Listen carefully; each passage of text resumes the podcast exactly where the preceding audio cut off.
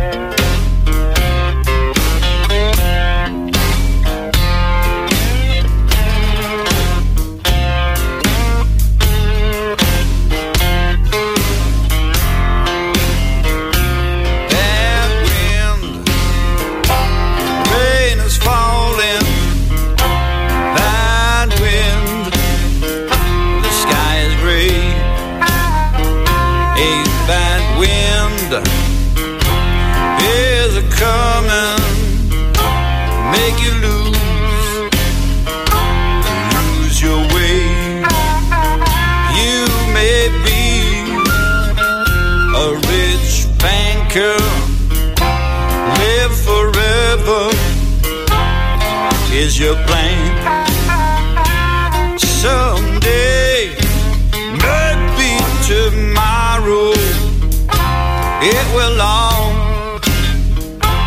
turn to sand.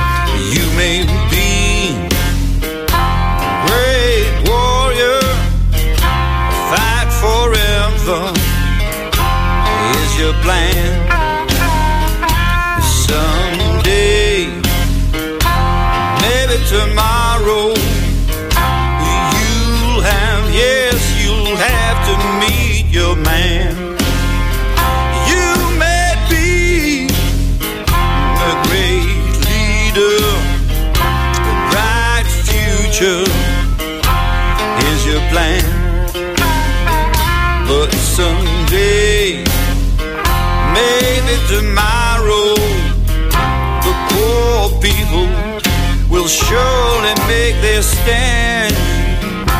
Bad wind, rain is falling.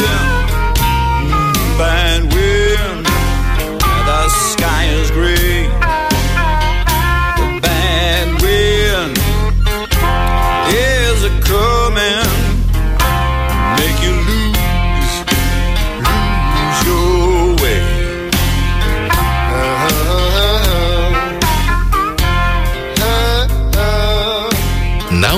Tu mám knihu, ktorá je aj nie je novinkou. Román Slúžka vydala Hana Lasicová už v roku 2013. Ide o príbeh z obdobia rozpadu rakúsko-uhorskej monarchie, kedy odchádzalo veľa dievčat pracovať do Viedne. Medzi nimi aj nemanželské dievča z banskej Štiavnice Anka, ktoré začne slúžiť ako pomocnica vo vysoko postavenej viedenskej rodine. Má iba 13 rokov a čaká na ňu množstvo rôznych otrockých pracovných povinností, vyrovnávanie sa so stratou domova a neustálym ponižovaním. A okrem toho na ňu čakajú aj pokusy rôznych zámožných zvodcov. Príbeh sa začína v roku 1908 a je inšpirovaný spomienkami na Annu M., pestunku autorkynej Mami a Tety, čiže Magdy a Emílie Vášáriových. Na motív knihy vznikol aj rovnomenný film Mariany Čengel Solčanskej, ktorý od 2. februára prichádza do našich kín. No a pri tejto príležitosti vychádza slúžka po 10 rokoch v novom vydaní s filmovými fotografiami a autorkyným predslovom, v ktorom objasňuje, v čom sa filmová podoba líši od knižnej predlohy a možno komu za to môžeme vďačiť.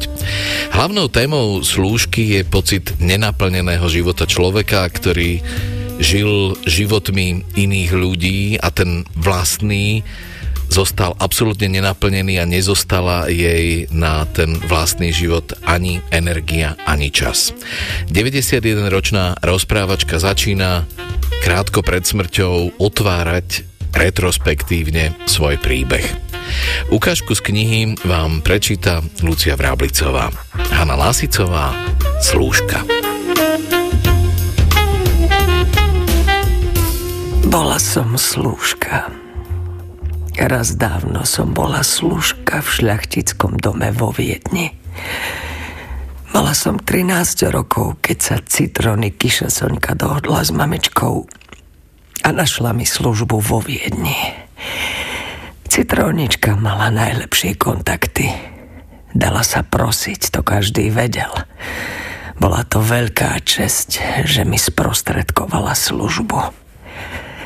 Výhodnú službu. Navyše v hlavnom meste monarchie. Dobre sme jej za to zaplatili. Viedeň. Ako cudzo to znie. Ako by to nebola ani pravda. Ako by sa to nikdy nebolo stalo, že som tam žila. Že to bolo hlavné mesto. Aj naše mesto. Už nikdy neuvidím Viedeň. Klopačka odbíja 6. hodinu. Počujem ten zvláštny zvuk. Pozerám na mesto. Viem, že to klopanie je len prelud. Banícka klopačka voľakedy klopávala pravidelne. Každé 4 hodiny sa ozývala z počtvrťa resla. Teraz je už nemá. Nič nezvoláva baníkov fárať. Je to len môj výmysel. Banská sláva dávno upadla. Mesto v údolí podo mnou je tiché. Spiace, stratené pod kopami snehu. Je to stratené mesto. Takmer pred 100 ročím som bola slúžka vo Viedni. Bola som slúžka, lebo som bola bastard. Dcéra prespanky. Aha, načo slová. Vtedy to bola veľká hanba. Mamička sa za mňa hanbila. Chcela, aby som odčinila to, ako som sa narodila. Svet sa odvtedy zmenil. Ľudia všetko poznajú, chcú vlastniť, zbierajú zážitky. Láska a milovanie a túžba a žiadostivosť. Všetko má dnes naplnenie. Bez naplnenia nemajú ich životy zmysel. No nebolo to tak vždy. Mamičke sa smiali za to. Za tie chvíle, keď to zažila. Niekto sa dotýkal jej tela. Hladil ho. Prevracal na ruby. Vzal si ho. Možno hrubo. Možno naopak citlivo. A oni sa jej smiali. Mala si aspoň dať pozor. Pávica. Spustila sa s prvým možným. Aj mne sa smiali. Tomu dieťaťu. Tomu bastardovi. Nič iné si nezaslúži, keď už prišiel na svet takým spôsobom. Vtedy to nebolo nič krásne. Bolo to hnusné. Odporné. Mamičke sa smiali za cit, za to milovanie. nikto sa nikdy nedotkol môjho tela. Dnes v noci nepôjdem spať. Zvuk klopačky zobudil prízraky môjho života. Spali tak dlho nerušené v zatuchnutom priestore, že v prvej chvíli ani nevedeli rozoznať scvrknutú starenu od mladého dievčaťa s bielou mašľou na hlave, ktoré si pamätali. Tým dievčaťom som kedysi bola.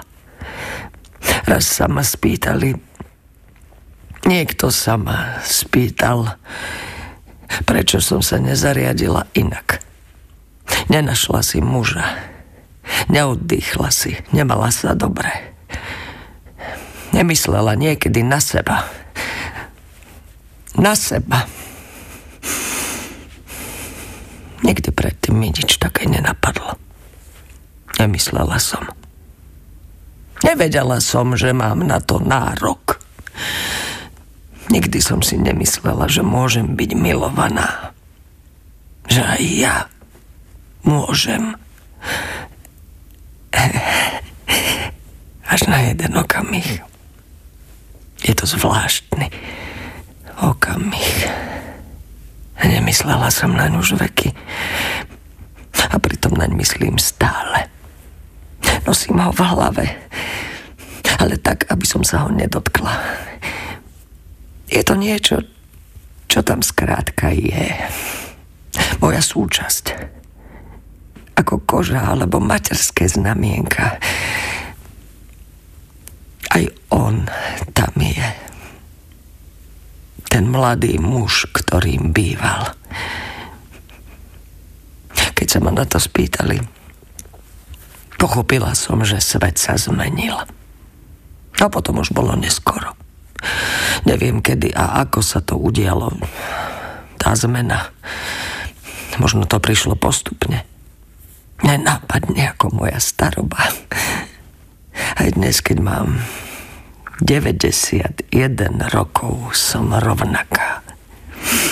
Nízka, útla, nevýrazná tvár. Len som sa väčšmi scvrkla. Ako si spadla do seba. Ako by bola v mojom strede priepasť, do ktorej sa moje telo nenápadne po kúskoch posúva. Nevidela som to telo už roky. Nepozerala som sa naň. Nenávidím ho. Je to staré telo. Scvrknuté. Iba na príťaž.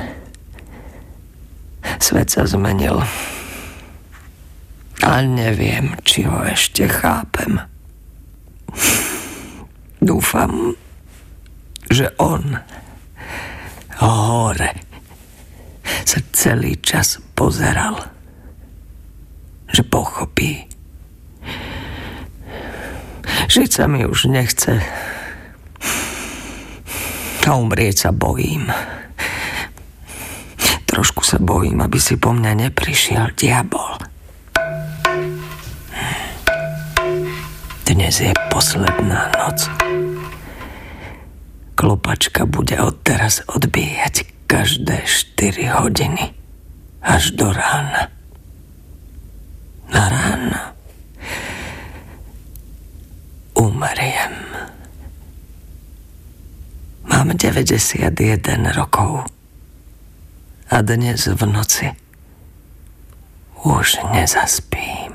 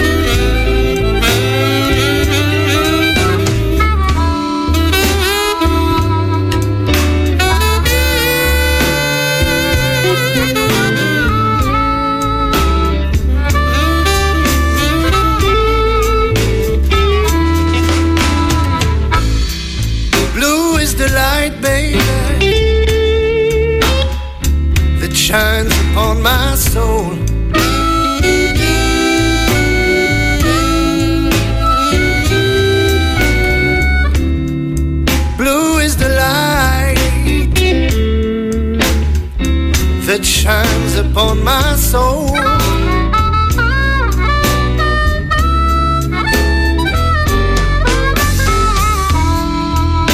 You're such a delight, you're solid gold.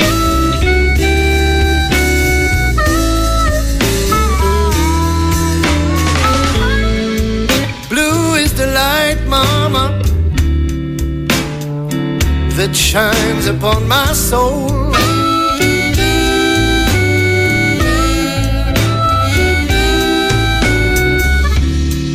Blue is the light, baby, that shines upon my soul.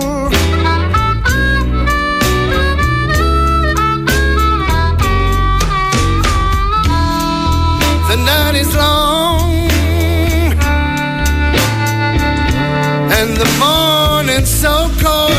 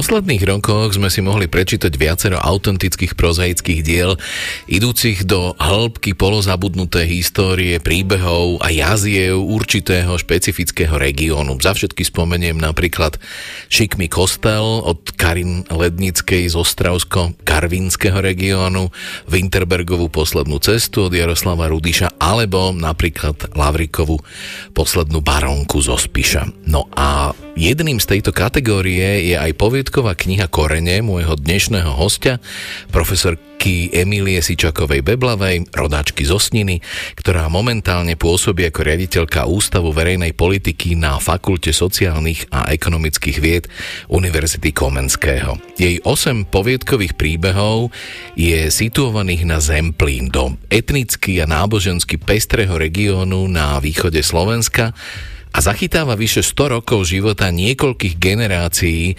miestnych Rusínov. Autorku zaujímajú najmä hodnoty, ktoré formovali osudy jej postav, a snaží sa ukázať, že život bez rituálov a koreňov sa nutne ochudobňuje a vyprázdňuje. Zaujalo ma, aké konkrétne korene má naša hostka Emília Sičaková Beblavá. Moje korene v tomto prostredí formovali pochopiteľne moji rodičia a starí rodičia, a práve preto, že mama je z toho južného Zemplína z okolia Michaloviec a otec bol na severe z Osniny. Bola som rozkročená do obidvoch týchto prostredí, lebo čas strávite u jedných starých rodičov a druhý čas u druhých starých rodičov. Aj tie rodičia sa hýbali z jedného prostredia do druhého, čiže poznala som aj ten sever Zemplína, kde už je viacej rusínsky, ale aj ten Zemplín v okolí Michaloviec, ktorý je naozaj už viac taký zemplínsky, kde sa rozpráva slovensky alebo zemplínsky. Čiže vnímala som oba tieto prostredia aj s ich etnografiou, zvykmi a aj s tými jazykmi. A prečo ste sa rozhodli napísať knihu poviedok o Rusínoch, ich hodnotách, náboženstve a histórii? Prečo to bolo pre vás dôležité? Ja som sa presťahovala z východného Slovenska na západné Slovensko, do Bratislavy, a tu som sa usadila po skončení vysokej školy a Moje deti sú už vychované v tomto prostredí v Bratislave a mala som pocit, že ak im chcem približiť môj koreň, tak nemám veľmi na výber, pretože moji rodičia tu už nie sú, odišli už obidvaja a tým pádom štandardné predávanie koreňa, identity a diskusie o tom, kto som, odkiaľ prichádzam a čo chcem, takéto základné uvažovanie o svete a o živote, taká tá teória života v niečom, sa deje štandardne tak, že pošlete dieťa na prázdniny k babke a ono tam, kde si babka robí pyrohy a detko je v záhrade a sa rozprávajú a tak nasávajú to prostredie a tú identitu tým nič nerobením alebo teda potulovaním sa potom po tej dedovizni. A ja túto možnosť som už nemala a mám dvoch synov. Tak som rozmýšľala, že ako im túto časť ich identity približím alebo toho, čo chcem im odovzdať od seba. Tak prišlo mi, že jediný spôsob, ako to viem spraviť, je, že si o tom prečítajú, o tom, že čo je ten východ, čo znamenalo východné Slovensko za ostatných 100 rokov, aká je to multikulturálna a multikonfesná časť Slovenska, ako sa s tým vyrovnávajú jednotlivé hrdinky a hrdinovia. A možno je tam aj návod pre nich, že keď budú často stáť pred rôznymi situáciami a budú stáť, lebo taký je život, ako sa môžu inšpirovať tými ľuďmi, ktorí sú tam opísaní, ktorí nemajú jednoduché situácie a museli si vybrať nejaký postoj a museli ísť svojou cestou. Čiže bolo to pre mňa, tak teda, keď to veľmi jednoducho zhrniem, formatívna otázka pre moje deti a teda odovzdanie časti toho, čo ja vnímam ako časť svojho koreňa, lebo samozrejme, že je to môj koreň, je to súčasť toho, kto boli moji prarodičia, starí rodičia, moji rodičia, ale pochopiteľne, že to, ako dneska vyzerám ja, ako vnímam, aké mám preferencie, sú oveľa komplikovanejšie, lebo išla som študovať a som sa vydala do inej rodiny a rôzne sociálne skupiny, s ktorými pracujem a moja práca ma ovplyvňujú, čiže ten môj odvar už dneska je oveľa komplikovanejší a to je to, ako ma vnímajú moje deti, ale teda to, čo som si priniesla so sebou, ten batvoštek môj z toho východného Slovenska, tak to som aj tým svojim deťom chcela približiť. A zároveň, okrem mňa, pochopiteľne poznám veľmi veľa takýchto situácií, že teda prídete z toho východného Slovenska, prídete do iného prostredia, do inakosti. Ale mám veľmi pekné odozvy, ale aj z ľudí, ktorí ostali na východnom Slovensku a vravia, že nikdy nečítali o sebe niečo, že stále čítajú proste rôzne príbehy o iných a že ich teší, že môžu si prečítať niečo aj o svojich detkoch, babkách, o svojich rodičoch, teda ako sa žilo v tom ich prostredí za ostatných 100 rokov. Takže verím, že som priniesla súber príbehov, ktorý vlastne pohľadí dušu nielen niekoho, kto žije v Bratislave, je z východu, ale aj tých, ktorí tam žijú a viacej sa o seba dozvedia alebo možno pochopia ten kontext. A zároveň väčšina mojich priateľov dneska pochopiteľne je z Bratislavy, je z majoritného prostredia a o východnom Slovensku veľa toho nevie. Takže som rada, že mi píšu a sa so mnou rozprávajú o tom, že wow, že to som teda netušil, že toto je východ a takto to vyzerá a takéto otázky tam riešili a takto multikonfesne a multietnicky a tak ďalej. Čiže tie celé skupiny sú rôzne, ale tá primárna boli moji synovia. A kto sú hrdinovia týchto vašich príbehov? Všetci hrdinovia a hrdinky v tejto knihe žili. Áno, čiže všetci, nič som si z toho nevymyslela. Niekedy som musela pospájať nejaké zážitky alebo nejaké príbehy do jedného, ale nič som si nevymyslela z hľadiska toho, že či sa to dialo alebo nie. Čiže áno, hrdinovia a hrdinky mojich príbehov sú, väčšinou už boli konkrétni ľudia. Ste robili vlastne nejaký terénny výskum? Áno, robila som terénny výskum, vyše 40 rozhovorov a prečítala som veľa kníh a bola sama o sebe táto fáza výskumu, keďže ja som vedkyňa, bola pre mňa strašne zaujímavá. Dokonca som si rávala, že som si pomýlila povolanie, že mala som študovať kultúrnu antropológiu, ale už je neskoro. Keď som ja išla na gymnázium a sa rozhodovala, že čo budem študovať, tak nikto o tomto netušil, že to existuje. A teraz zistím, aké je to vlastne strašne fascinujúce naozaj, že ponoriť sa do spoločnosti, jej vzorcov, jej pravidiel a ich interpretácií. No, takže som si to mohla oskúšať v rámci tejto knihy, si to tak ohmatať oveľa hlbšie, bolo to perfektné. A teda aj čítanie kníh, aj veľa rozhovorov a stretávanie mnoho ľudí, ale ja som potrebovala nielen spraviť rozhovory s ľuďmi, ale ísť aj do ich bývania. To som bola vďačná, že ma často pustili, že som si chcela vidieť, ako ten dom vyzerá znútra, že aké používajú ozdoby v dome, aké majú, či majú tú ikonu, alebo či majú obraz, ako sa to zlieva do nejakého priestoru, či stále sú dominantné, skôr svetské alebo nesvetské obrazy, aké sa to čase menilo, z akého materiálu sú tie domy. Čiže pre mňa to bolo naozaj, že také vyhmatávanie aj toho prostredia, aj tých duší a ich príbehov. Hrozne zaujímavá aktivita, veľmi sa mi to páčilo. Vy sa v rámci svojej práce venujete pedagogike a vede. Prečo ste chceli, aby mala vaša kniha o Zemplíne a o Rusínoch a ich náboženstve a hodnotách podobu umeleckej prózy? Keby som to napísala, že vo forme vzorca a nejakých skrátených fráz a vyjadrení na 20 stranách modernizácia Slovenska za ostatných 100 rokov, čiže dalo by sa napísať proste modernizačný paper, článok, ale to nebola tá ambícia, to by moji synovia jednak nečítali a asi ani väčšina ľudí, ktorí to dneska číta, by to nikdy nečítala, čiže toto je proste iná forma priblíženia nejakej reality alebo výseku z reality širšiemu počtu ľudí. A mala som s tým samozrejme, že nechcem povedať, že problémy, bola to pre mňa výzva, lebo ja som zvyknutá vyjadrovať sa pomerne presne, jasne a teda aj vo vzorcoch. A toto znamenalo pre mňa naozaj aj si vymyslieť, ako kto vyzeral, alebo pozrieť si obrazy, ísť do galérií. Napríklad, čo som robila, že som šla do Zemplínskeho múzea v Michalovciach a som si nafotila a prezrela všetky obrazy Musona z začiatku 20. storočia, aby som videla, aké boli kroje. Alebo má tam taký obraz, že ženy na trhovisku. Hej, je tam taká iná scéna, z ktorej som to čerpala z toho obrazu. Alebo som si prešla všetky tieto galérie a nafotila a popozerala. Čiže jednoducho, ten výskum bol hrozne zaujímavý a na rôznych úrovniach, nielen tých príbehov, ale aj toho prostredia, aby toto čitateľa, čitateľky vcuclo, aby naozaj vlastne mohli sa dostať do toho aj obrazu, aj do toho zvuku v nejakej podobe. Zaujalo ma, že ste kvôli tejto knihy dokonca začali navštevovať kurz tvorivého písania. Ako k tomu došlo? To som mala šťastie, lebo keď som sa rozhodla, že teda idem do toho, lebo vo mne to dlho bolo, len nikdy nebol čas. To je veľký nepriateľ našich predstáv a túžob. A zrazu, keď bola pandémia korony, tak ten čas vznikol, ale nemala som tie techniky toho uchopenia, alebo toho, mala som predstavu, čo chcem povedať, rozprávala som si rozhovory a nasávala to prostredie, ale už samotné písanie, mala som verziu 1, kde som teda postavila ten dej, ale potom som potrebovala to napísať tak, aby sa to aj ľahko čítalo. A pravda je taká, že v Slovenskom národnom divadle pod vedením pani riaditeľky Kičinovej sa otvoril taký kurz kreatívneho písania, ja už tam chodím 3. rok a to mi veľmi pomohlo naozaj, lebo ona nás nutila do rôznych foriem, aj takých akože dramatickejších, aj takých prozaickejších. Skúšali sme rôzne formy písania a ona nás teda viedla k tomu, čiže mne aj tá práca v takomto kurze kreatívneho písania pomohla a zároveň som si potom najala aj koučku Soniu Borušovičovú, ktorá mi nesmiernym spôsobom pomohla naozaj, naučila ma a viedla ma k tomu, aby ten text bol čo najľahšie čitateľný, aby keď to niekto zoberie do ruky, aby to nepustil, aby si vedel niečo predstaviť, aby ten dialog ho držal a aby jednoducho som došla k tomu cieľu, ktorý som chcela. Vaše poviedky využívajú aj bohatú rusínsku lexiku, ale aj rôzne piesne a básne a súčasťou tej knihy je aj rusínsky slovník. Bolo pre vás dôležité zakomponovať do tých príbehov aj rusínsky jazyk? Bolo to pre mňa dôležité hlavne pre majoritu paradoxne, lebo Rusíni vedia rozprávať slovensky.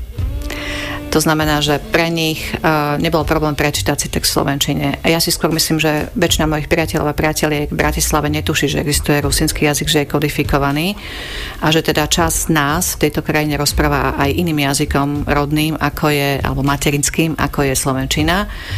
A vďaka tejto knihe verím, že mnohí uvidia naozaj, že jednak existuje takýto jazyk, že má nejaké svoje výrazivá, ktoré sú odlišné od slovenčiny a výrazne odlišné, môžu sa s nimi lepšie oboznámiť a to bolo teda tým mojím cieľom ukázať majorite, že teda existuje rusínsky jazyk a má svoje špecifika.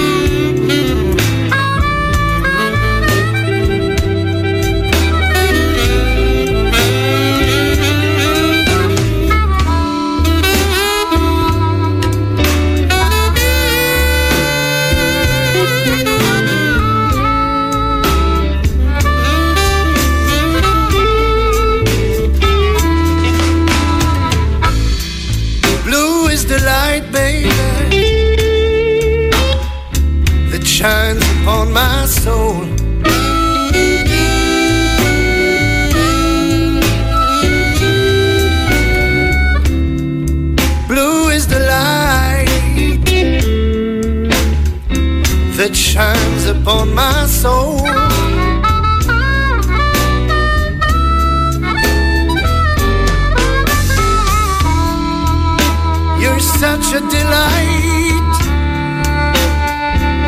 You're solid gold.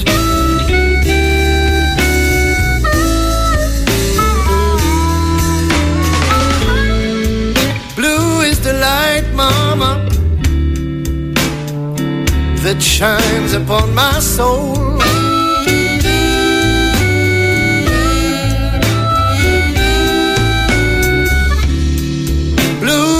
Light, baby, that shines upon my soul.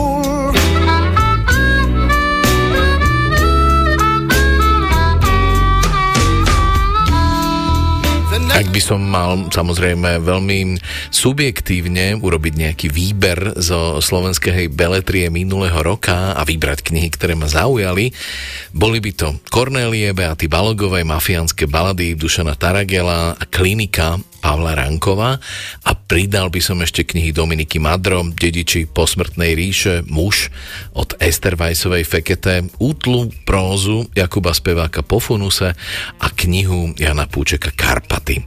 No a priznám sa, že keď som si pozeral širšiu nomináciu na tohtoročnú cenu Anasoft litera, tak medzi tými 104 titulmi bolo ešte minimálne takých 10 až 20 kníh, ktoré by možno stáli za prečítanie a po ktorých ešte určite siahnem.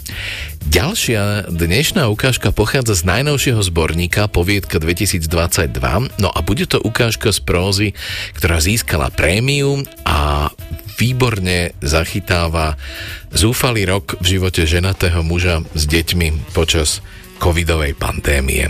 Poviedka má názov Rok života vločky a jej autorkou je Mária Figurová. Číta Kamil Mikulčík. Január. Ema prosila za sneh celý december. Už i 5-ročná vie, že vianočné koledy pôsobia nejak vierohodnejšie, keď sa za oknom chumelí. Ale sneh neprišiel. Prišiel dnes. V polovici januára, keď o ňu už nikto nemal záujem a niektorí z nás sa začali modliť, aby čím skôr dorazila jar. Ešte 64 dní. Simona zvolila tento deň pre prvé príkrmy dvojčiat. Vypočítala podľa tabuľky, že to musí byť dnes. Nie včera, nie zajtra, hoci včera bola Ema v škôlke a bol by pokoj a zajtra jej dovezú biozeleninu, ale posúvať sa to nemôže. Varila to hodinu. Krmila to 3 minúty. Teo nemá rád mrkvu. Tomáš nemá rád lyžičky. Ja nemám rád soboty. V sobotu nie je kam ísť. Každý pracovný deň môžem utiecť do spálne, na balkón alebo do kúpeľne, kdekoľvek, kde sa za počítač schovám ako do zákopu, ale cez víkendy som v prvej línii. Vypočítal som, že je to už 666 dní, čo pracujem z domova.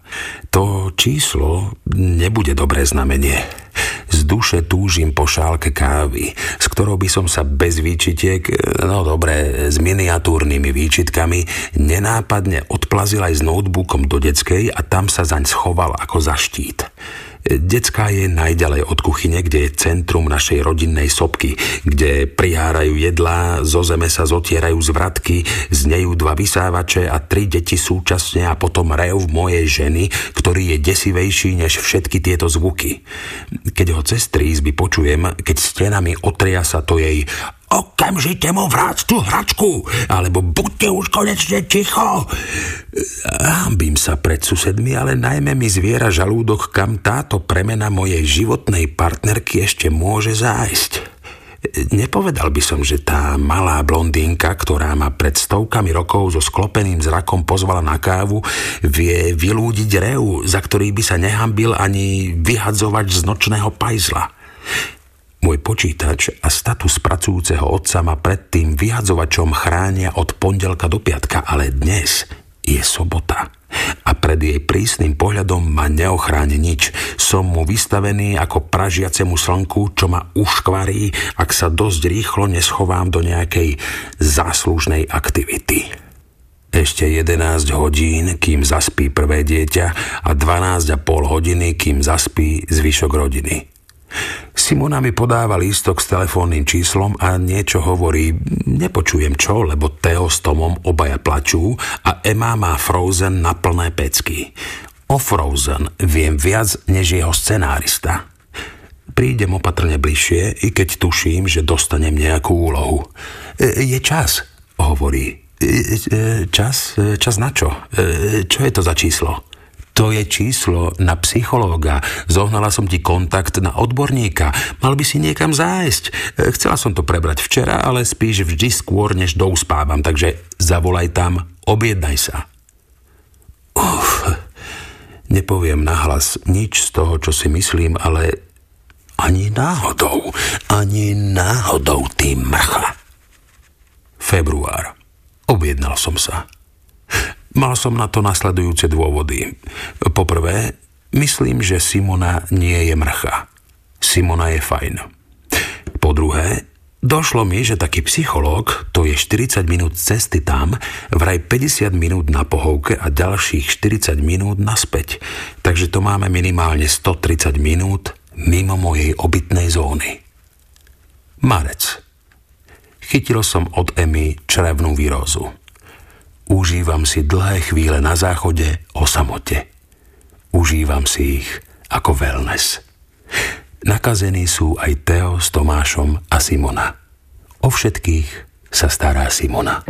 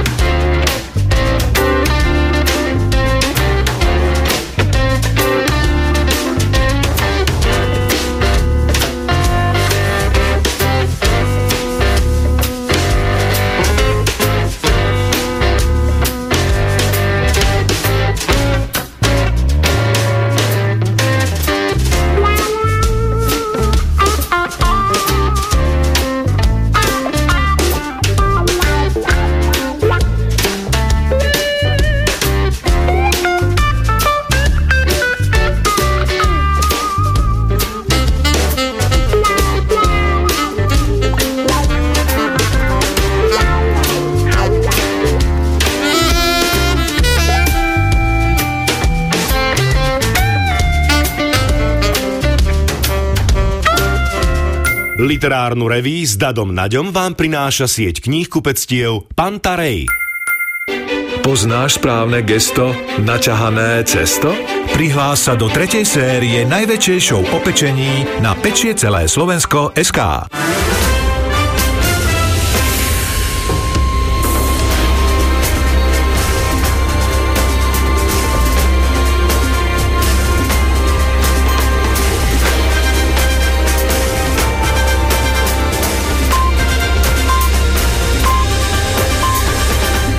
Bolo 23 hodín.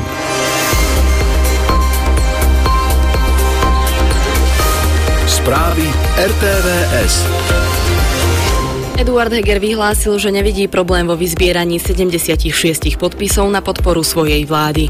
Turecko tvrdí, že nemôže ratifikovať členstvo Švédska v NATO. Zajtra bude zamračené a hmlisto s teplotou 2 až 7 stupňov. Od mikrofónu pozdravuje Katarína Borovská. Dočasne poverený premiér Eduard Heger v sobotných dialógoch Rádia Slovensko povedal, že nevidí problém vo vyzbieraní 76 podpisov na podporu svojej vlády. Vyhlásil, že hnutie Oľano za ním stojí aj napriek tomu, že jeho líder Igor Matovič mu zatiaľ podpis nedal a podporu nemá istú ani od hnutia Sme rodina. Boris Kollár, som s ním komunikoval aj včera, zbierajú podpisy, povedal mi, že sa mu podarí podľa všetkého vyzbierať všetky podpisy. Áno, chce ešte rokovať. Dodal, že nechápe komunikáciu SAS, ktorá podľa neho často mení svoje názory, a keďže predseda Oľano Igor Matovič už nie je súčasťou vlády, mali by ju liberáli podporiť. Turecko vyhlásilo, že nemôže ratifikovať členstvo Švédska v Severoatlantickej aliancii, a to napriek tomu, že Štokholm už navrhol novelu ústavy, ktorá umožní prijať prísnejšie protiteroristické zákony. Ankara tvrdí, že švédskemu parlamentu bude prijatie novej legislatívy trvať asi pol roka a Turecko si počká na ich schválenie. Právnici amerického prezidenta Joea Bidena našli v jeho dome viac utajovaných dokumentov, ale ako bolo doteraz známe. Listiny sú z rokov 2009 až 2017, kedy bol viceprezidentom administratívy Baracka Obamu. Hlava štátu aj viceprezident USA majú po odchode z funkcie povinnosť odovzdať všetky citlivé materiály Národnému archívu. Joe Biden už skôr vyhlásil, že ho nájdenie dokumentov prekvapilo a sám nevie, čo obsahujú. Pamätník zavraždenému novinárovi Jánovi Kuciakovi a jeho snúbenici vo Veľkej Mači pri Galante by mali začať stavať v budúcom roku. Na jeho príprave pracuje Trnavský kraj. Vedúca odboru komunikácie samosprávy Natália Petkáčová. Výťazný návrh, ktorý vzišiel z verejnej súťaže, bol rozpracovaný do podoby architektonickej štúdie. Aktuálne prebieha príprava realizačnej projektovej dokumentácie. Nasledovať bude územné a stavebné konanie, ako aj verejné obstarávanie zhotoviteľa stavebných prác. Predbežný odhad nákladov je 300 000 eur z DPH, pričom župa plánuje projekt financovať zo svojho rozpočtu. S výstavbou by sa malo začať v priebehu budúceho roka a odhadovaná dĺžka jej trvania vyplynie z projektovej dokumentácie. Pamätník by mal stáť na mieste domu zavraždenej dvojice, ktorá prišla o život v roku 2018. A sanáciu domu si želala rodina obetí vraždy. V rámci hokejových Winter Games pod holým nebom Trenčín zdolal Zvolen 2-1. Na Národnom futbalovom štadióne v Bratislave sa hral duel 34. kola typu z Extraligy a líder tabuľky zo Zvolena utrpel druhú prehru za sebou. Tréner rytierov Peter Oremus. Z našej strany tá prvá tretina naozaj nebola dobrá, to treba uznať, ten Trenčín bol lepší, potom sme sa zlíhli, boli tam aj nejaké šance, ale jeden gól asi na to víťazstvo dneska nestačí. Málokrát či trénerovi, či hráčovi sa to v živote stane, aby takúto akciu zažil. Zajtra bude oblačno až zamračené a hmlisto. Popoludní a večer na západnom a strednom Slovensku miestami dážď alebo prehánky, od stredných polôch sneženie. Nočná teplota 4 až -3, denná 2 až 7 stupňov. Prevažne južný vietor do 30, v nárazoch do 60 km za hodinu. 23 hodín 4 minúty. Nehoda pri Banskej Šťavnici a uzávera na východnej D1, podrobnosti už zelenej vlne. Na trase z Banskej Belej na Banskú Šťavnicu havaroval kamión, prejdete striedavo. Na R1 za Bábom smerom na Nitru budete obchádzať odstavené auto.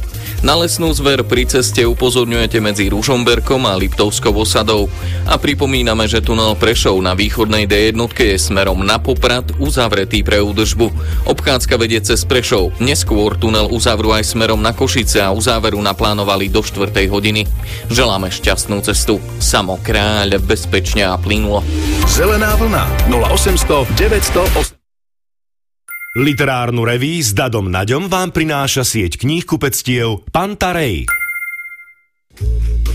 Začína sa 2. hodina literárnej revy Rádia Slovensko, v ktorej vás ešte čaká 6 ukážok z knižných noviniek a hudba od kanadskej skupiny Blues Delight. Na úvod vám zvykneme ponúknuť 3 tipy na čítanie od 3 rôznych ľudí. Dnes to bude mierne inak. Mám pre vás 3 obľúbené knihy nášho dnešného hostia Emílie Sičakovej Beblavej. Poďme sa teda na ne pozrieť. Mne sa veľmi páčia knihy z nášho prostredia, Slovensko, Československo, Maďarsko, Poľsko a okolie okolo nás. Jedna z tých kníh, ktorá ma oslovila, bola od Olgy Tokarčukovej, kniha Pravek, kde sa takisto pokúša, podobne ako ja, ísť do poľsko-rusinského prostredia a ukázať, ako sa tam žilo, povedzme, aj 80-100 rokov dozadu, ale potom ide s to rodinou sagou troška až k nám. Čiže tiež ukazuje naozaj takú sondu do života v poľskom prostredí a to, ako tá modernizácia zmenila aj vzťahy, aj životy jednotlivých ľudí. Takže Tokarčuková a Pravek. Veľmi sa mi páčila kniha od Szilárda Borbélyho Vidítenci. A to som si rávela, že fíha, veď to píše o našej obci. A pritom to bola proste z maďarského prostredia, ale z takého naozaj, že úplne južného Zemplína. A to som si, hádam, prvýkrát uvedomila, ako vlastne sme si kultúrne blízky. Že pre mňa to bola sonda do južného Zemplína a vízie, ktoré oni tam mali cez život jednej rodiny, ktorá tiež bola na pomedzi chudoby a bohatstva rôznych konfesí. Takže Vidítenci od Szilárda Borbélyho, to bolo pre mňa naozaj veľmi silným ľudským zážitkom pochopenia toho, ako sa žilo v Rakúsko-Uhorsku a v Maďarsku v takej multikonfesnej a multikulturálnej spoločnosti. Mojou naozaj najobľúbenejšou spisovateľkou je Ludmila Ulická. Od nej čítam všetko, lebo ona naozaj dokáže zreflektovať ten časopriestor, takže že vás vtiahne a idete a čítate. A keď reflektovala obdobie komunizmu v knihe Zelený stan, tak to naozaj podľa mňa, a ktokoľvek to nezažil, to obdobie, ja som ho teda bohužiaľ zažila, ale aj kto ho nezažil, keď si prečíta Zelený stan, tak pochopí, čo znamenalo žiť v období komunizmu a socializovať sa v období komunizmu. Takže Zelený stan je moja od nej asi najobľúbenejšia knižka. Toľko 3 knižné tipy od Emílie Sičakovej Beblavej, autorky novej poviedkovej zbierky Korene. No a to by bez problémov dokázala vymenovať ešte niekoľko takýchto typov alebo takýchto trojíc. Ku koncu roka 2022 vyšiel aj nový detektívny román norského autora Jo Nesbø. 13. príbeh zo série o detektívovi Harrym Húlem má názov Krvavý mesiac. Hlavný protagonista sa kvôli problémom s alkoholom musel rozlúčiť s kariérou detektíva, odcestuje teda do Los Angeles, kde je odhodlaný upiť sa na smrť. Namiesto toho však pomôže staršej filmovej herečke Lucille uniknúť pomste mexického drogového kartelu a tá mu na oplátku poskytne prístrešie, spoločnosť a dokonca oblek na mieru. Medzi tým v Osle je známy realitný magnát podozrivý z vraždy 2 dievčat. Podozrivý magnát sám vyhľadá Harryho pomoc a on sa jeho ponuku rozhodne prijať. Ak prípad vyrieši, získa bonus, ktorým splatí Lucillin dlh Mexičanom. Harry sa vracia do Norska a vytvorí tím zo starých známych, osloví priateľa z detstva, ktorý predáva kokain, skorumpovaného policajta a psychológa chorého na rakovinu. Ukážku z románu Krvavý mesiac vám v preklade Jozefa Zelizňáka prečíta Boris Farkáš.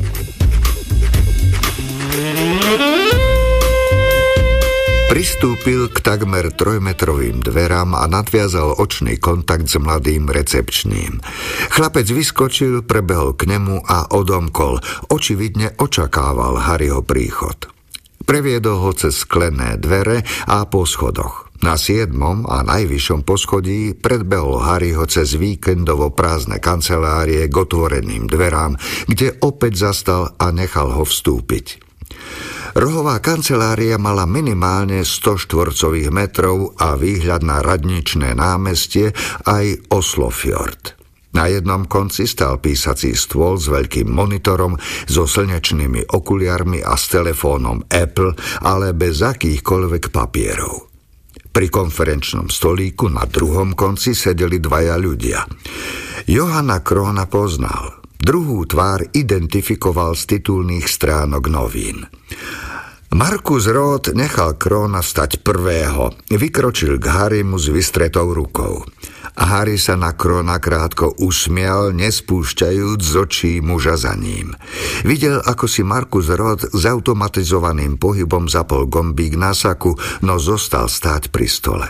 Potom, ako si Harry podal ruku s Kronom, prešiel k stolu a pozdravil aj Rotha. Všimol si, že sú pravdepodobne rovnako vysokí, akurát Roth bojoval asi s 20 kilami nadváhy. Zblízka sa prejavovalo aj Rothových 66 rokov na neprirodzene hladkej tvári, bielých zuboch a hustých čiernych vlasoch. Harry sledoval, ako mu jemne myká očnými búľvami, ako by mal tik. Sadnite si, Harry. Ďakujem, Markus, prikýval Harry, rozopol si sako a sadol si. Ak sa Rothemu nepáčilo oslovenie krstným menom alebo zachytil výzvu, nedal to najavo. Ďakujem, že ste si tak rýchlo našli čas, začal Roth a kývol chlapcovi vo dverách. Aktuálne mi vyhovuje, ak napredujeme svižne. A Harry prešiel pohľadom po portrétoch troch vážnych mužov na stenách. Dve maľby a fotografia, všetky s menami na zlatých tabuľkách v dolnej časti rámu a s priezviskom Roth. Tempo je v zámorí trochu iné, prisvedčil Kron. Nuž, nadýchol sa Harry, podľa mňa v tejto oblasti Los Angeles zaostáva za New Yorkom a Chicagom. Ale vidím, že ani tu nezaháľate. V kancelárii? V nedeľu? Klobúk dole. Dobre padne na chvíľu uniknúť z rodinného pekla. Uškrnul sa Roth na Krona. Najmä v nedeľu. Máte deti? Prekvapil sa Harry. Znovu nezískal ten dojem.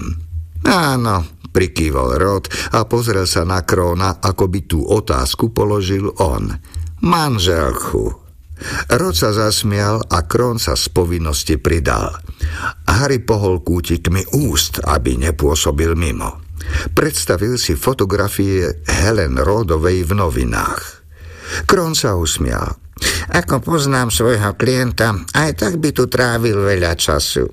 Nikto sa nedostane bez tvrdej práce tam, kde je on. Roth pokrčil plecom, ale neprotestoval. A čo vy, Harry? Máte deti? Harry sa zadíval na portréty. Všetci traja muži pózovali pred veľkými budovami. Buď ich dali postaviť, alebo im patrili, usúdil Harry. Možno v kombinácii so solidným rodinným zázemím, utrúsil. Prosím? Spolu s tvrdou prácou. To trochu pomôže, však? Roth zdvihol pedantne upravené obočie pod čiernou ofinou a spýtavo sa zadíval na Krona, ako by žiadal od neho vysvetlenie, čo za čudáka mu priviedol. Potom posunul začínajúcu dvojitú bradu nad golier košele a prevrtal Harryho pohľadom. Majetok neprežije len tak, ale to asi viete, nie? Ja? Prečo by som mal? Nie? Minimálne sa obliekate ako zámožný človek. Ak sa nemýlim, váš oblek šil Garth Alexander Savile Row. Sám mám dva také. Nepamätám si meno krajčíra, mykol plecom Harry. Venovala mi ho jedna dáma za to, že som jej poslúžil ako gavalier. Bože, taká škaredá? Nie. Nie? Takže pekná? Áno, hoci má vyše 70. Markus Roth si spojil ruky za hlavou a oprel sa. Oči sa mu zúžili na úzke štrbinky. Niečo vám poviem, Harry. V tom máte s mojou ženou čosi spoločné. Vyzliekate sa výmenou za drahšie šaty. Rodov rehod vystriedal záchvat kýchania. Chlapec, ktorý práve vstúpil stáckou s pohármi na vodu, mu ponúkol servítku, ale Rod ho odmietavo odohnal. Z vnútorného vrecka saka vytiahol veľkú belasú vreckovku s výraznými iniciálkami MR a nahlas sa vysiakal. Ne, buďte pokojní, je to len alergia, uisťoval ho Rod a vopchal vreckovku späť. Ste zaočkovaní, Harry? No áno. A ja. Preto som sa choroby nebál. S Helen sme išli do Saúdskej Arábie a dostali sme prvú vakcínu oveľa skôr, než dorazila do Norska. No, začneme teda, Johan?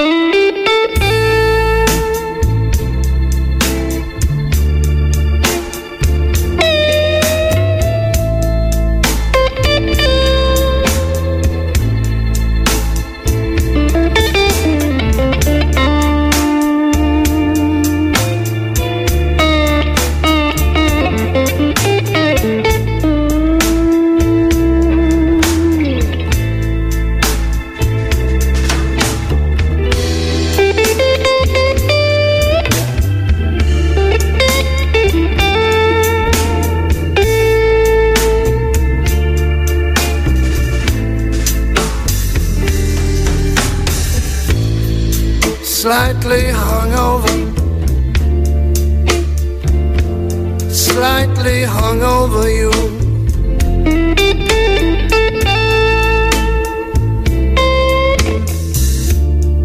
Slightly hungover, slightly hungover you.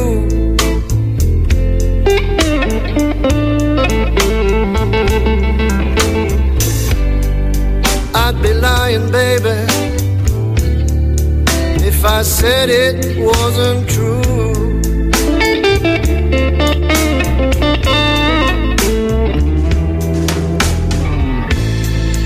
Slightly hungover, maybe slightly blue.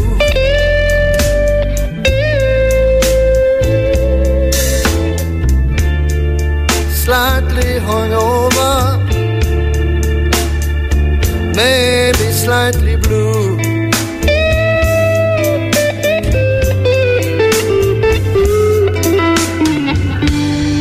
I never had the blues, baby, before I met you.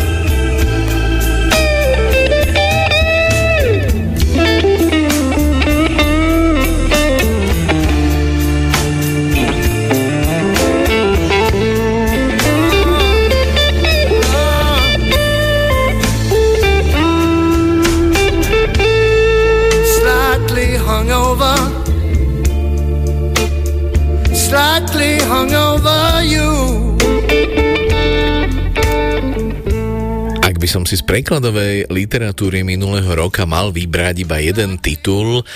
Asi by to bol obsiahly román islandského prozaika a výtvarníka Halgrimura Helgasona Ženská na 1000 stupňov. Ukážku aj rozhovor s autorom sme vysielali minulý rok v lete a dnes by som si túto knihu rád pripomenul. Ide o autorovú druhú prózu, v českom preklade tú prvú, 10 rád nájemného vraha, jak vyčistiť kvartír. Som čítal už asi pred nejakými 8 rokmi. Čaká nás rozprávanie 80-ročnej Harry, bilancujúcej svoj život. Hlavná hrdinka leží na smrteľnej posteli v studenej reykjavickej garáži. Má pri sebe ručný granát z druhej svetovej vojny a zapnutý počítač, prostredníctvom ktorého komunikuje so svetom. Román je fikciou, ale má reálnu predlohu a práve tá bola islandským publikom prijatá veľmi nejednoznačne. Halgrimur Helgason sa totiž inšpiroval osudom vnúčky prvého islandského prezidenta Sveina Björnsona, ktorého syn, čiže otec hlavnej postavy, bol jedným z mála islandských nacistov. V nasledujúcej ukážke sa 80-ročná Hera, ležiaca v garáži, zabáva volaním do miestneho krematória, kde si objednáva kremáciu. Ukážku vám v preklade Marty Bartoškovej prečíta Lucia Vráblicová. Žijem tu v garáži sama. Spoločnosť mi robí iba prenosný počítač a starý ručný granát. Je tu naozaj útulne. Mám nemocničnú posteľ. Iný nábytok nepotrebujem. A iba jeden záchod. Ale na ten chodím nerada. Je príšerne ďaleko. Musím prejsť pozdĺž celej postele a rovnakú vzdialenosť absolvovať ešte raz, kým sa došuchcem až do rohu. Volám tú cestu Via Doloresa. A musím ju pretrpieť ako všetci, ktorých reuma degradovala na prízraky. Lora mi včera požičala telefón a dnes mi skočila do večierky kúpiť žiarovku. Využila som príležitosť a zavolala do krematória pri kostole vo Fosbugu.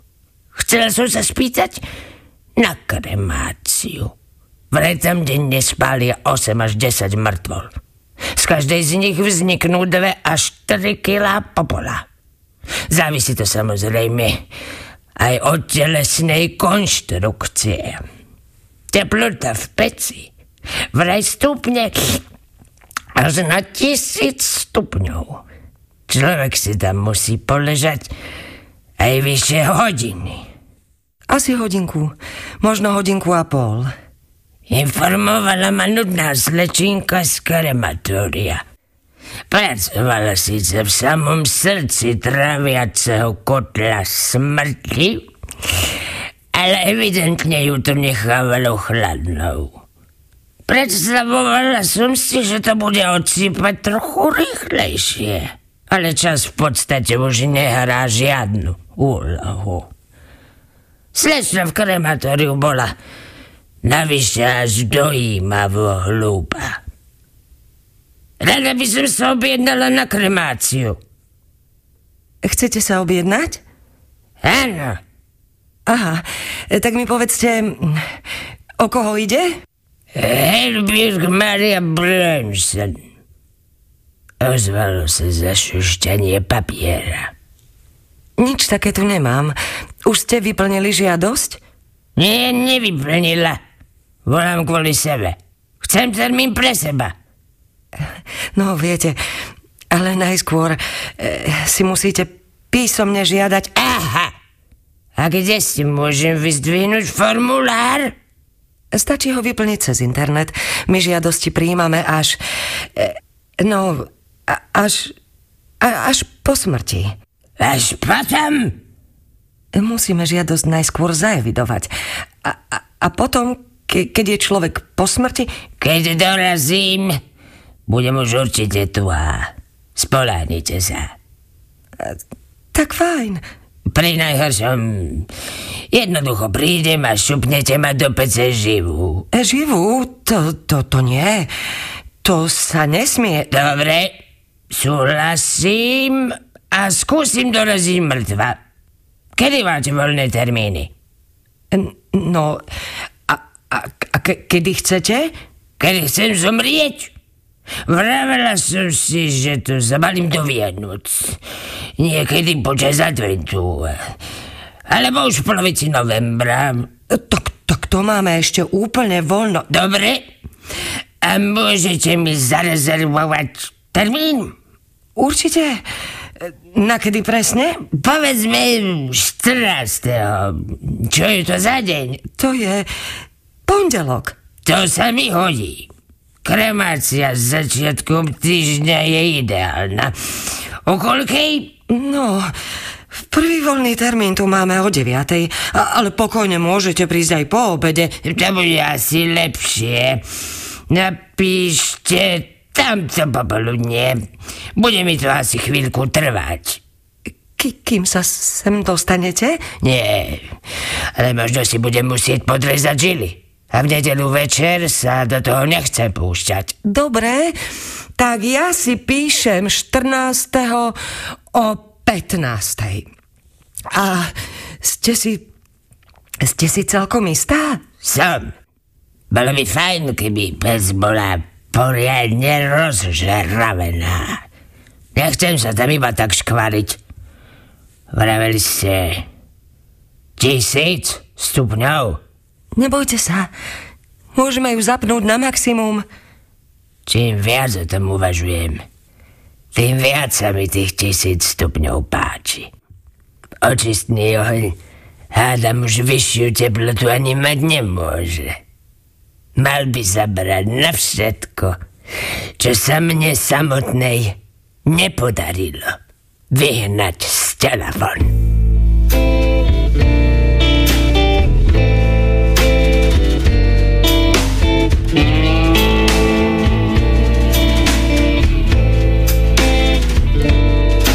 Just a kid looking out the window. In my heart was a lonely song, and my mama, lonely heart, and my papa, a lonely man.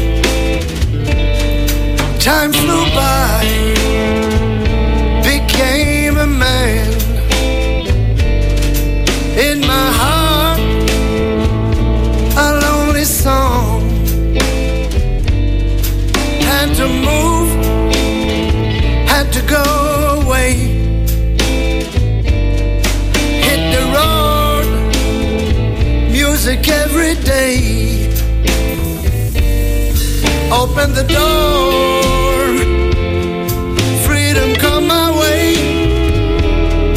Open the window and fly away, away from Lonelyville. Fly away from Lonelyville.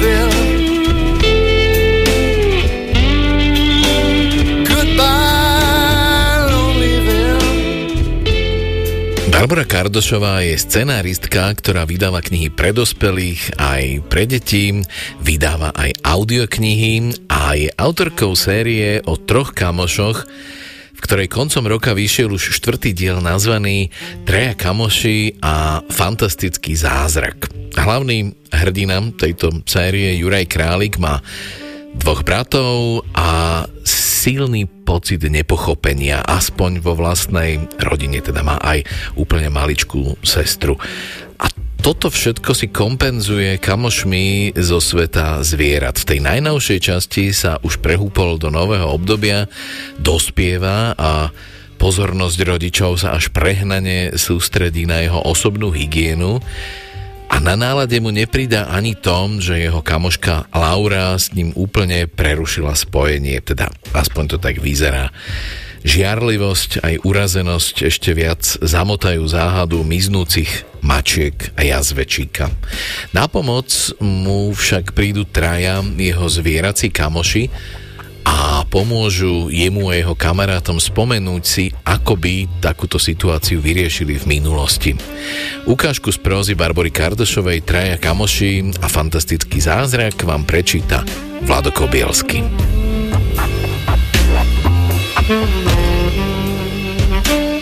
Zázraky, ktoré dúfam, že sa stanú, ale aj tak viem, že sa nestanú. Po prvé, prestanem sa potiť.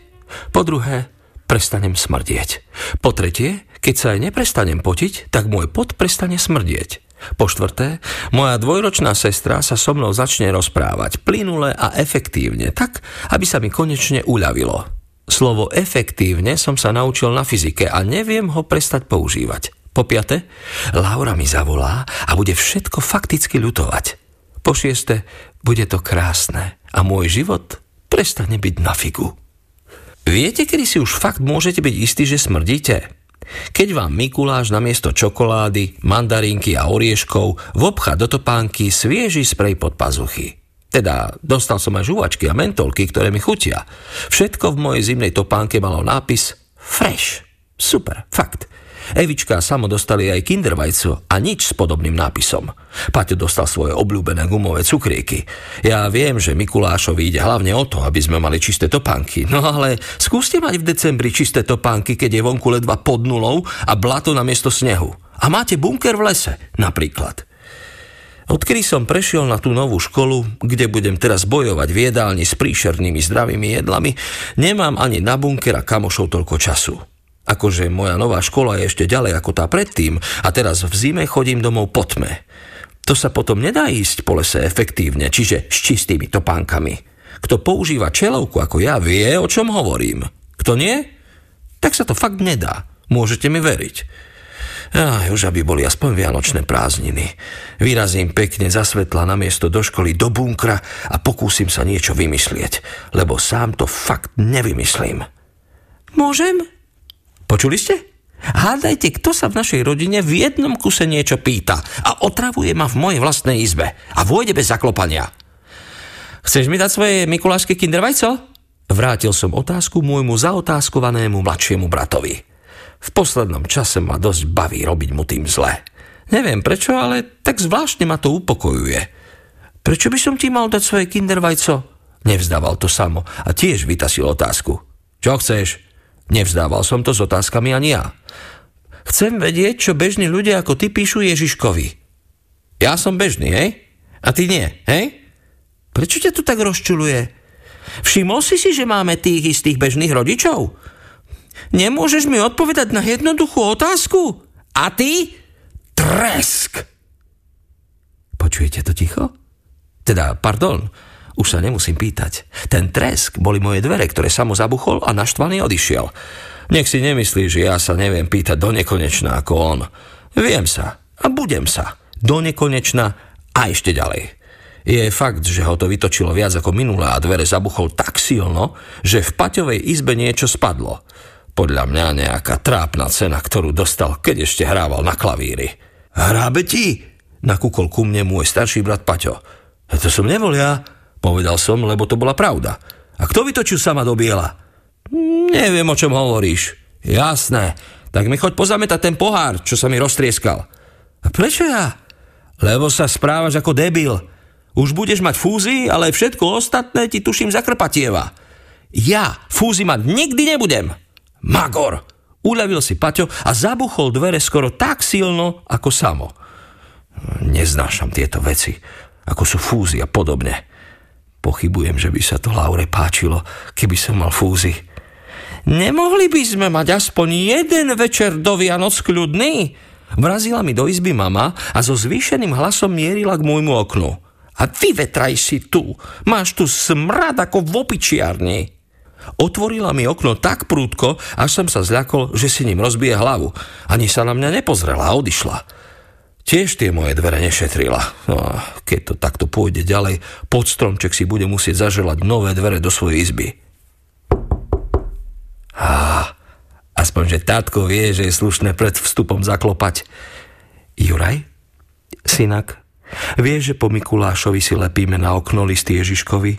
Čo by ti to urobilo, keby si povedal svojmu mladšiemu bratovi, aké sú tvoje želania? Urobilo by mi to škrt cez rozpočet.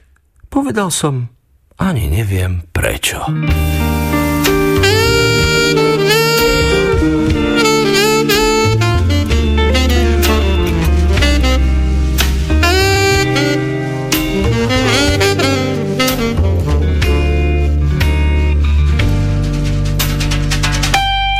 Look in her eyes, the blues of the skies, clouds over my mind. I think about her all the time. To look in her eyes, the glare of paradise, making me blind. Think about her all the time.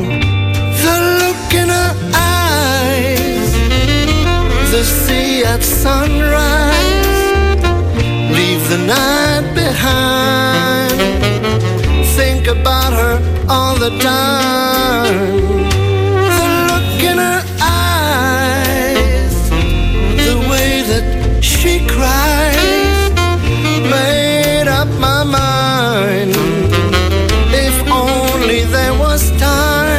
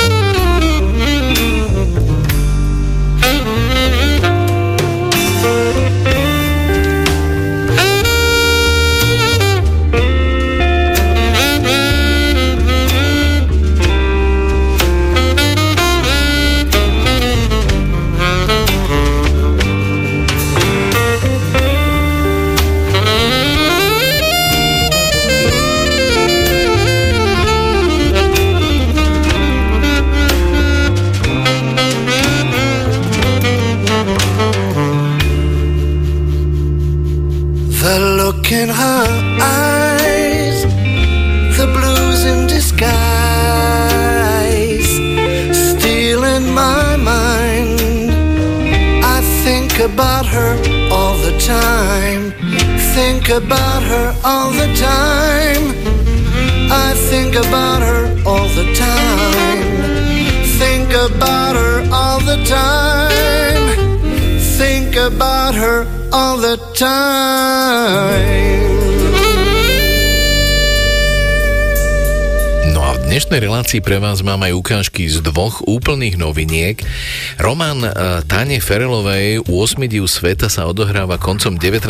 storočia v New Yorku a ide o dva prepojené príbehy Etana Salta, ktorý sa venuje záchrane týraných cirkusových zvierat, a mladej zámožnej architektky Rose Kinsburyovej Smithovej. Ide o veľmi odlišné životy a životné štýly, ktoré sa v istom bode dramaticky pretnú. Ukážku z románu 8 div sveta vám v preklade Tamary Chovanovej prečíta Boris Farkaš.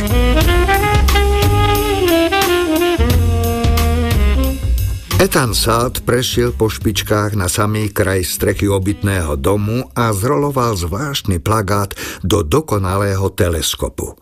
Pozrel cezeň, prebehol pohľadom po špinavých vrcholoch a šerých kaňonoch slamov v Lower East Side, potom ďalej k veľkolepým ligotavým oblúkom Brooklynského mosta. Zhlboka sa nadýchol, aby sa mu netriasli nohy pri pomyslení, čo by sa mu mohlo stať. V ústach mu vyschlo, srdce mu búšilo takmer v zmetenom rytme trhov na Hester Street o 4 poschodia nižšie.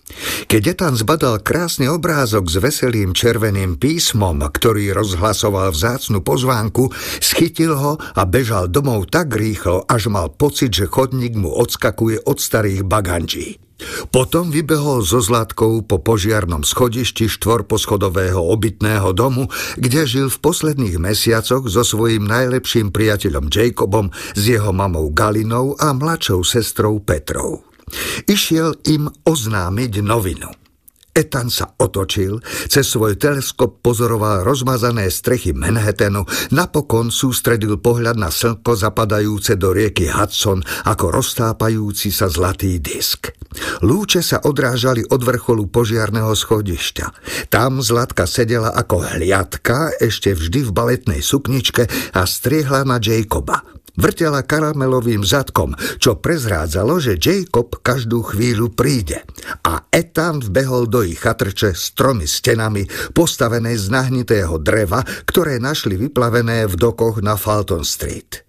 Oprel sa lakťom o súdok, bezstarostne zaboril bradu do dlane. Jazykom sa zapieral o rozkývaný predný zub, ako by nemal nejakú lepšiu zábavku.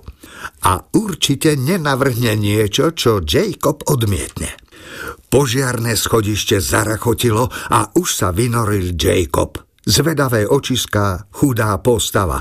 Teraz pripomínala tyčinku pelendreka na ružovom, akoby akvarelovom pozadí súmraku.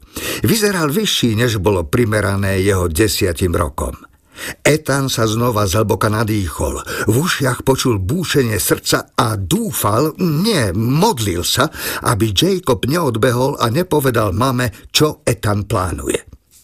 Jacob zaklopal na strechu ich chatrči tajné znamenie. Ratatata, pauza, ta. Poď ďalej, brat môj, mám úžasnú novinu, zaburácal Ethan cez plagát. Teraz mu slúžil ako megafón. Tak vrav, Etim. Jeho najlepší priateľ sa zaškeril, potľapkal ho po pleci. Čo je také naliehavé? Ethan si zahryzol do pery. Nechcel hrešiť Jacoba, že zlé vyslovuje T. Jacob mal ruský prízvuk, lepil sa mu na jazyk ako lepidlo.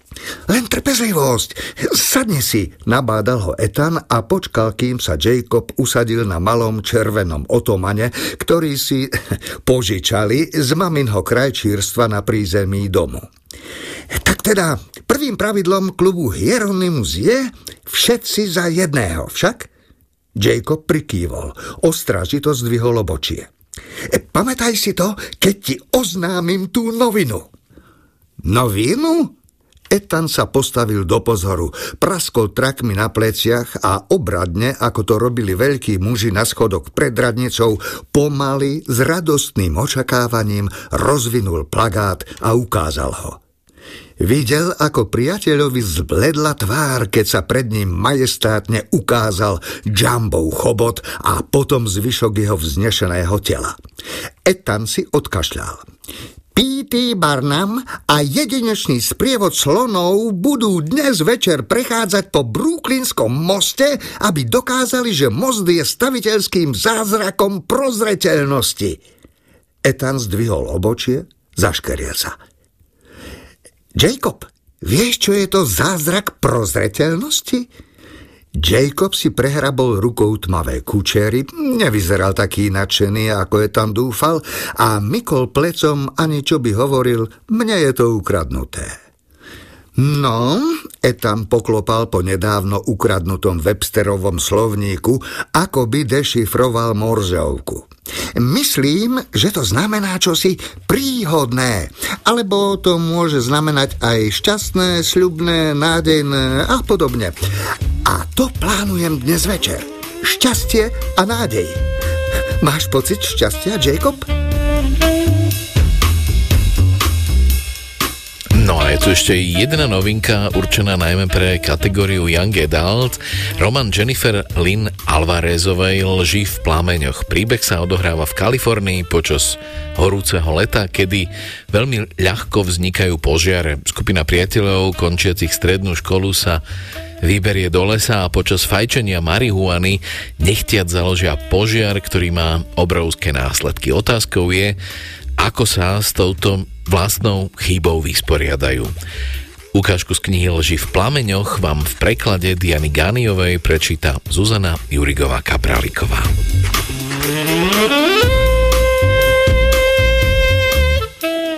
Drámer podá fajku Violet, ktorá si ju vezme, na špúli pekne krojené pery a zhlboka si potiahne.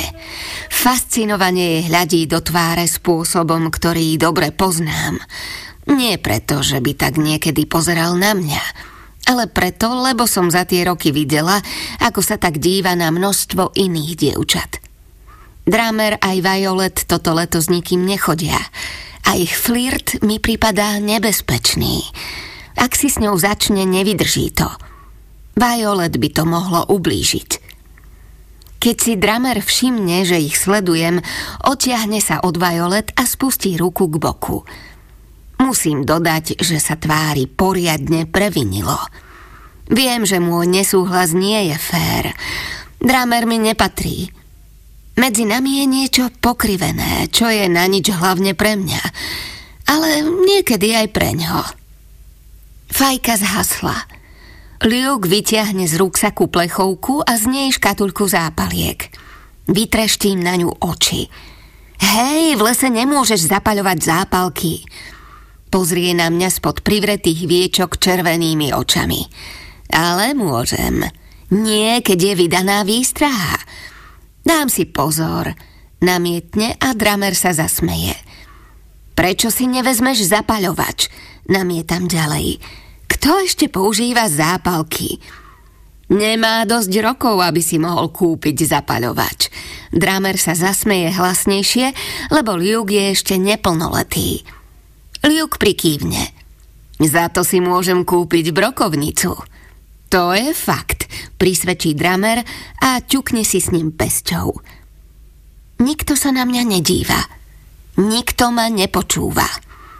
Fakt by ste tu nemali fajčiť. Nie dnes. Viem to, veď mám otca šerifa. Veď mám otca šerifa?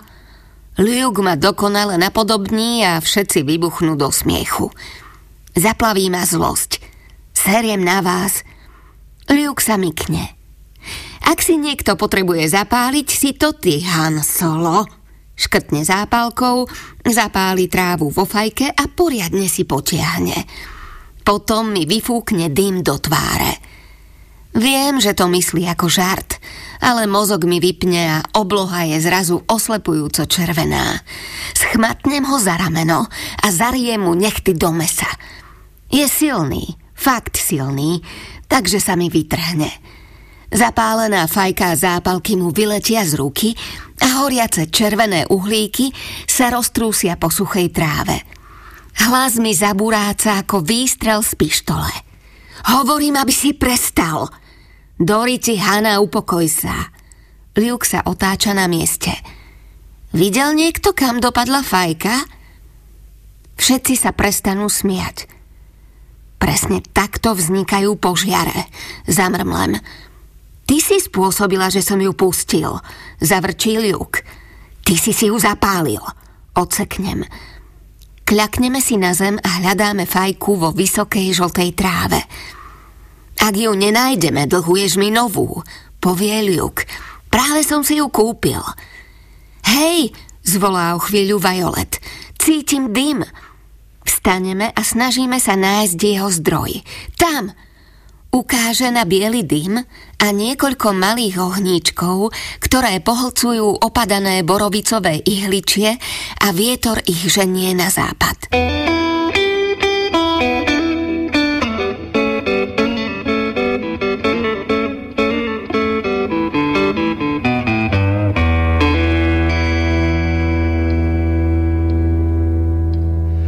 If I had money,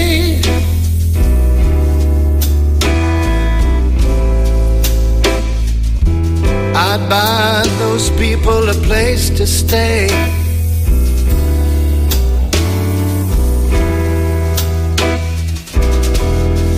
If I had money,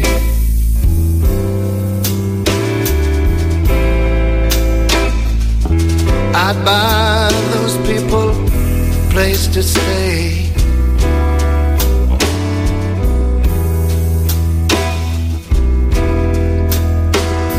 But all I got is a dime. I and I got so little time.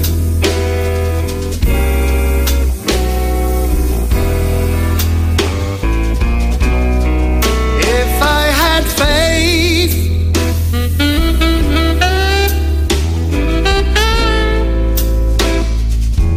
I'd get down on my knees.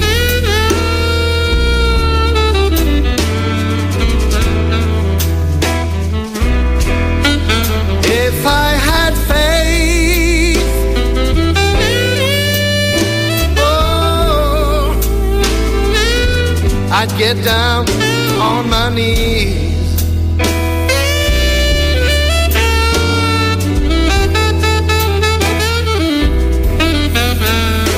But all I got is bad religion, and I got nowhere to pray.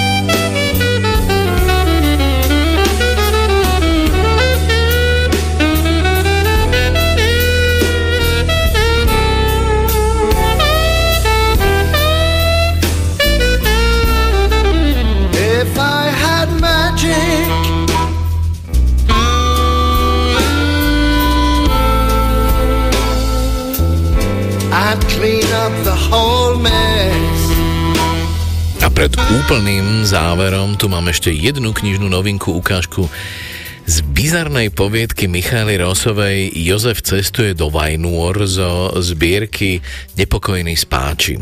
Obsahuje 13 poviedok a zaujímavo spája realitu so surrealitou. Ukážku vám prečíta Judita Hansman.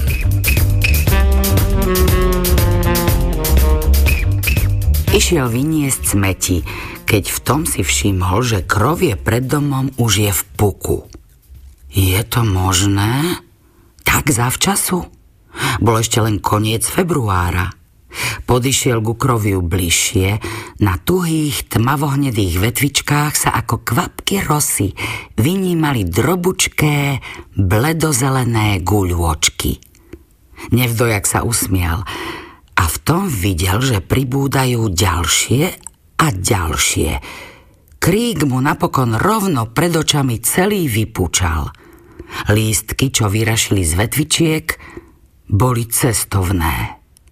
Jozef položil smeti a šiel to pre istotu nahlásiť domovníčke. Domovníčka je žena, čo má iné veci na práci. Nebude riešiť každú prkotinu. To už Jozef vie, hoci tu býva ešte len týždeň. A tak u nej zvonil s malou dušičkou, ako sa hovorí. Dvere sa rozďavili, objavila sa neveľká postava, ktorá sa neviditeľnými krôčikmi posunula až na prach. Domovníčka vyzerá ako zvon na prikrývanie syrov. Polguľa so stopkou na vrchu. Zo stopky na Jozefa hľadeli dve podozrievavé oči. Oči ako trnky. Rýchlo sa servilne prikrčila, aby sa nehnevala. Tenká čiarka domovníčkyných úst sa o kúštik roztiahla. Zrejme bola spokojná. Jozef, hlava vrazená medzi plecia, zreferoval o svojom objave. Domovníčka ho odhrnula ako trstie a zniesla sa po schodoch dole zo zvýšeného prízemia a von pred vchod, aby sa presvedčila na vlastné oči. Jozef za ňou. Gánila na krík a zdalo sa, že krík o tom vie, že tu prebieha súboj, tiché meranie síl. Krík podľa všetkého prehral, lebo v nasledujúcej chvíli sa vetvičky pohli a krovie sa samo obralo, očesalo všetky cestovné lístky a poslušne ich položilo do domovníčkynej nastavenej dlane.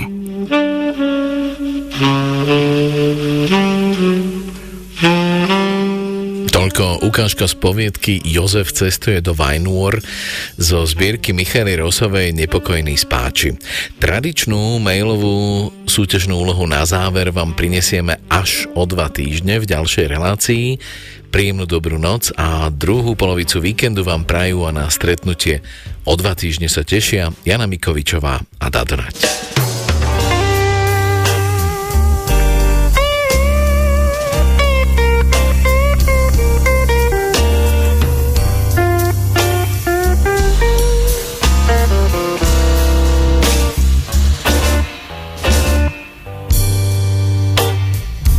Never mind, you and I were the same kind, born to the same tribe, the spirit of the vibe.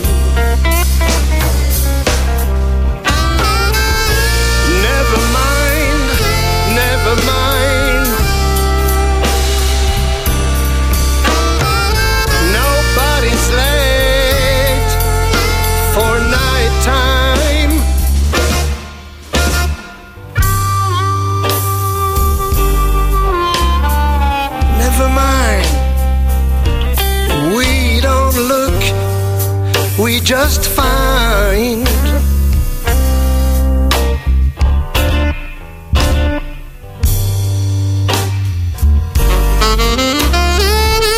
rain on the streets, that note, that downbeat. Never mind.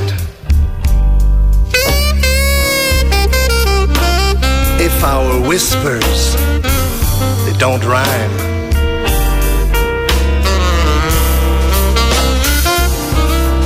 You gotta wait till the end of the line. Your dark eyes are making me blind.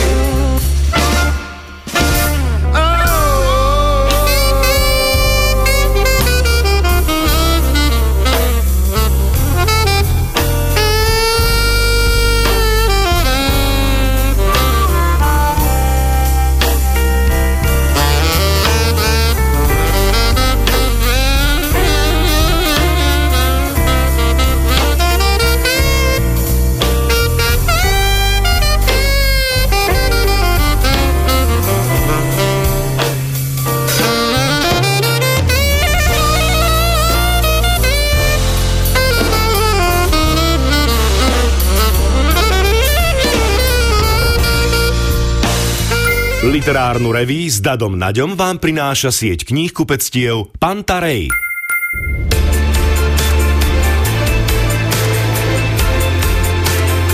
Rádio Slovensko, Barbarine ruže. Radosť v podobe 25 nádherných ruží rozdávame aj v januári. Už viete, koho potešíte výnimočnou kyticou? Prihláste sa, formulár nájdete na našom webe. Rádio Slovensko, Barbarine ruže. Vždy v piatok predpoludní s Barbarou Štubňovou.